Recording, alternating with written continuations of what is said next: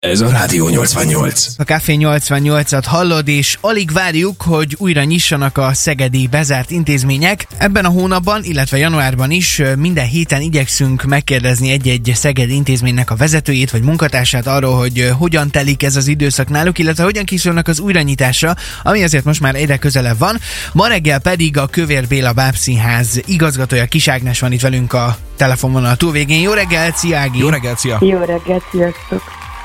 Na hát egészen hosszú időszakon vagyunk már most túl, ami a lezárás bezárást illeti. Az a fránya rezsidémon, ez, ez hozzátok is begyűrűzött. A gazdasági helyzetnek köszönhetően ti is bezárni kényszerültetek. Hogyan tudjátok a, ezeket a napokat, heteket átélni? Merre vagytok most, mit csináltok? Szétszoroztunk a városba mindenfelé. Van egy lakásunk, ahol alkotókat szoktunk fogadni, a rendezők ott szoktak lakni, zeneszerzők, díszletszervezők, stb. És ez most üresen áll, és ez azért nagyon jó, mert ki tudtunk települni ebbe a lakásba, úgyhogy az egyik szobájában van a műhely, a másik szobában lakik az éppen regnáló rendező, aki egyébként a művészeti vezetők Schneider Jankó, ugyanis ő rendezi az első bemutatót, ami most a nyitást követő második napon fog a színpadra állítódni, ez pedig a kuflik, úgyhogy a kufliknak a próbái zajlanak a nagy szobába, úgyhogy egy um, olyan lakásról van szó, ami most így nyüzsög, pörög, az előszobában a hangtechnikai cuccok vannak, a konyhában az étkészleten kívül szövegkönyvek vannak az asztalon, a nagy szobában bábok vannak, úgyhogy ez egy nagyon aktív lakás most. Az irodák azok online dolgoznak, illetve az NGS által biztosított kis helységben.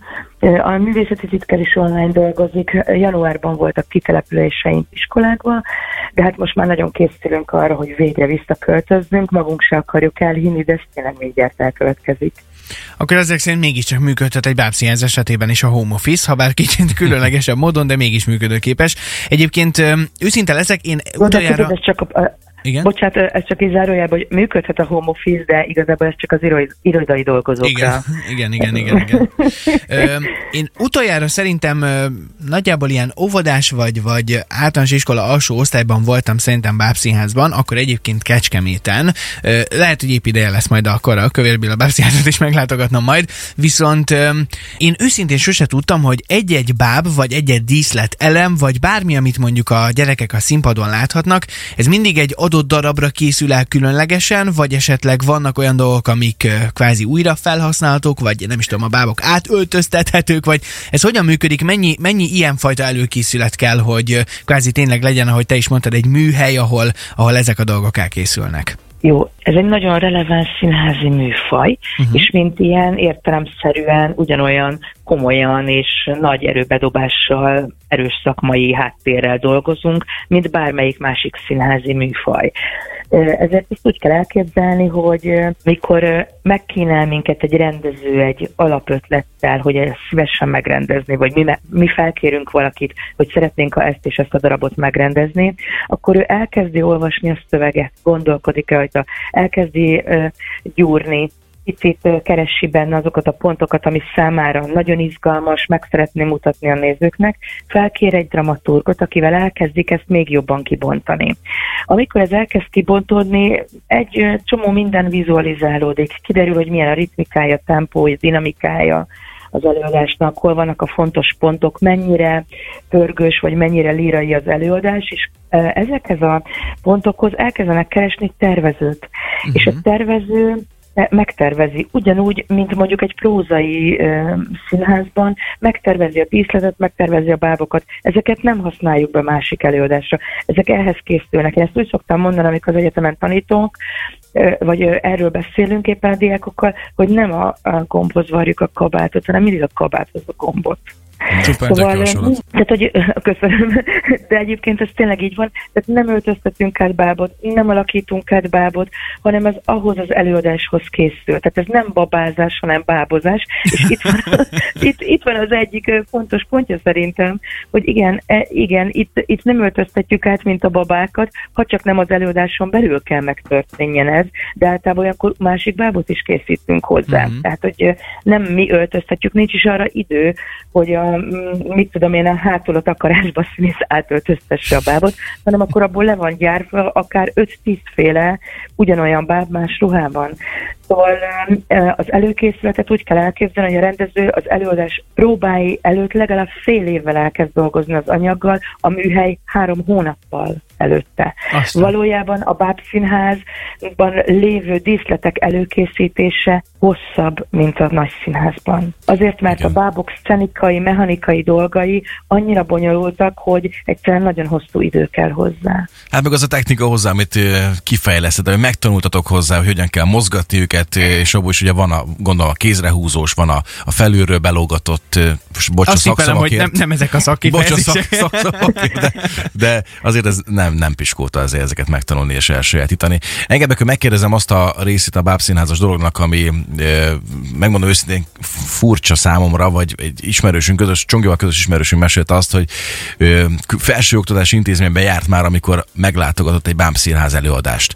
Mennyire jellemző Igen. az, hogy nem csak gyerekek érkeznek a közönség soraiba, és most itt nem a kísérőkre gondolok, hanem hogy kifejezetten felnőttek néznek, néznek egy báb előadást. Az, ahogy a báb, báb nem csak gyerekjáték, Úgyhogy érdekes volt, hogy ezt a mondatot mondtad. Nálunk a havonta egyszer Hány éves a kapitány című programsorozat keretén belül felnőtteknek mennek előadások. Úgyhogy nálunk például lehet minden hónapban nézni, ugyanúgy, ahogy régen a mese nem gyerekműfaj volt, ugyanúgy a báb sem gyerekműfaj volt, és most sem az.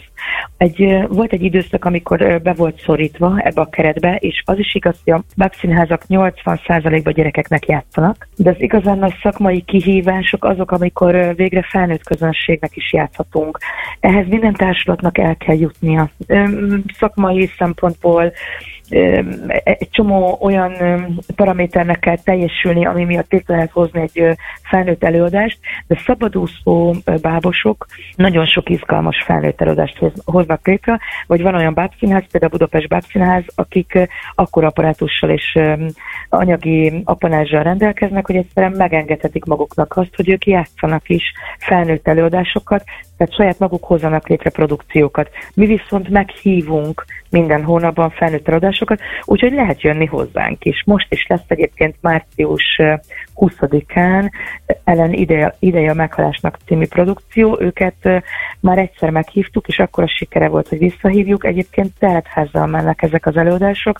Érdemes is a Tixel megvenni a jegyet erre, mert már a májusi hány éves a kapitány felnőtt produkcióra is a fele elfogyott uh-huh. a jegyeknek. Egyébként említetted ugye a kuflikat, van egyébként uh-huh. már most olyan darab, aminek legalább mondjuk így a címét bedobhatod, vagy, vagy biztos az, hogy 2023-ban látható lesz Szegedem? Persze, persze, ugyanis márciusban annyira ö, beindulunk, hogy három bemutatónk lesz. Ebből a kufli saját bemutató, ez lesz ötödikén. Tehát megnyitjuk a Bábszínházat, és vasárnap rögtön bemutatónk is van.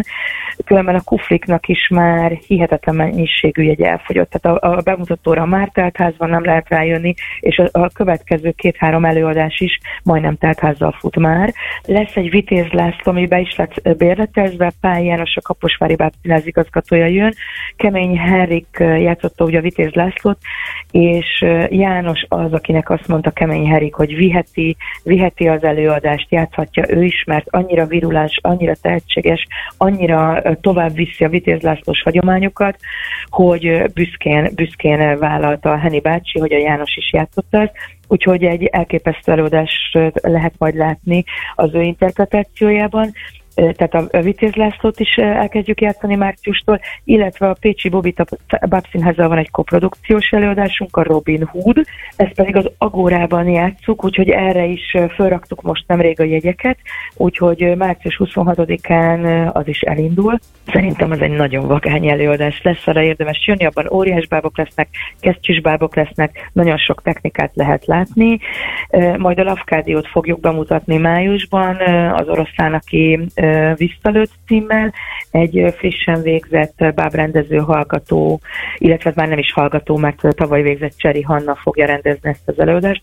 Szerintem nagyon izgalmas lesz. És hát nyilván fesztivál, fesztivál hátán lesz, amit most a, az április időszaktól elkezdünk szervezni, hiszen a Színházi Olimpiának a nagyon erős báb szekciójába Szeged is elég rendesen ott lesz, és csak júniusban háromszor három napos nagy fesztivált fogunk rendezni. Hát nem fogtok unatkozni, akkor ez szinte ezer százalék. Nagyon szépen köszönjük neked az információkat, meg persze mi is beszámolunk majd a részletekről itt a 88-ban. További szép napot, jó munkát neked, köszi! Sok sikert az esztendőhöz! Szia, szia, Köszönjük szépen, és szép napot!